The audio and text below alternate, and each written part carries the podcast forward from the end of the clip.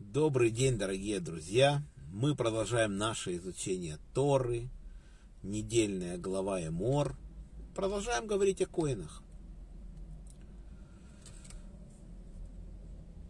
Что коин не может есть?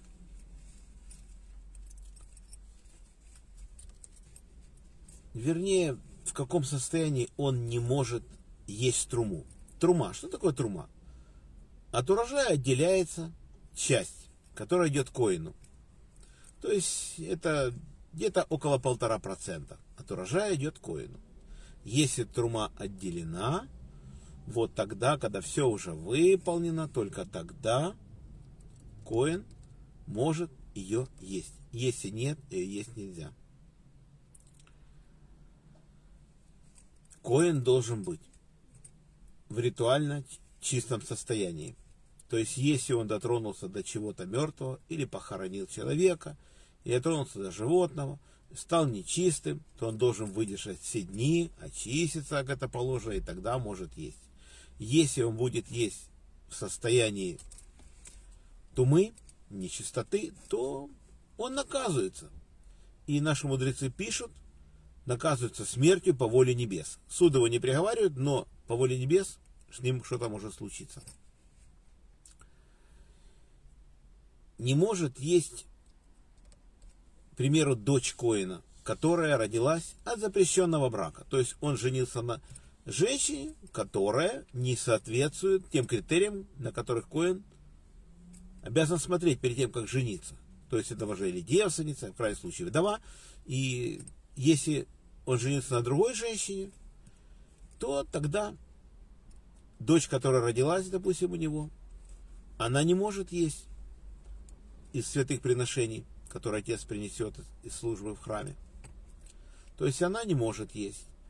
И вот такие категории людей не могут есть.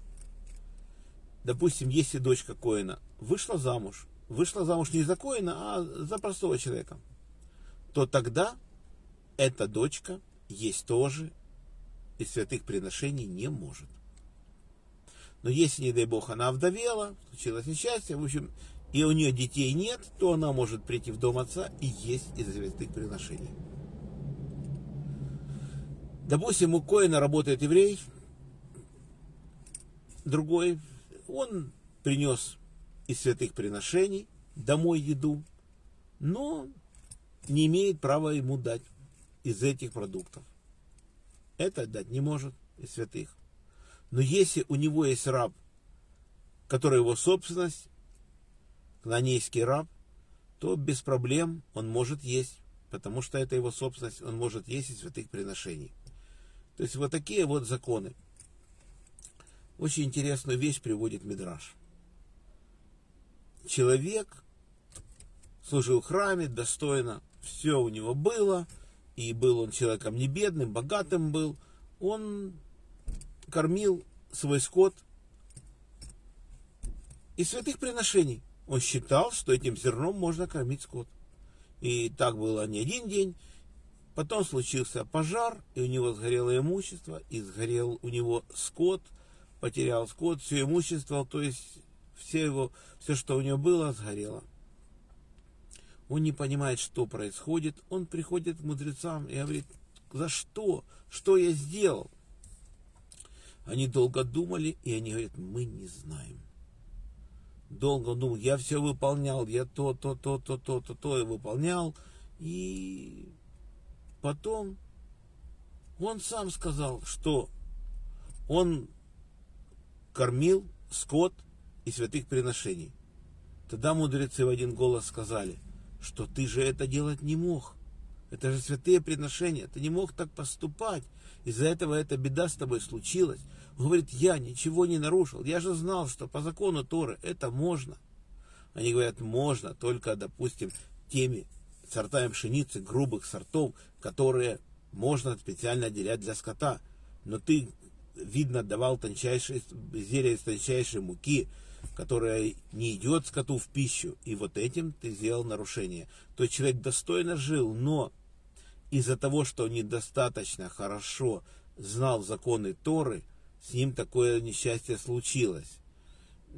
И поэтому Тора говорит нам, что мы должны тщательно изучать законы, чтобы не попадать в такие ситуации, потому что из-за нашей безграмотности может случиться такое. Но человек, который учит Тору, он намного больше защищен от таких ситуаций. Вот чего я нам всем желаю. Чтобы мы досконально старались понимать законы, это очень важно, и тогда у нас будет меньше таких ситуаций, как случилось у этого человека. А на этом наш сегодняшний урок заканчивается. Всем браха, парноса, каванам мазал то, что мы это время не грешили, учили Тору. Всем желаю крепчайшего здоровья. Пусть срочно закончится эта страшная война. И молимся за местный список людей, которые просят за них молиться, читать Тору. И до следующих встреч. Надеюсь, состоится завтра в 15 часов. Шалом.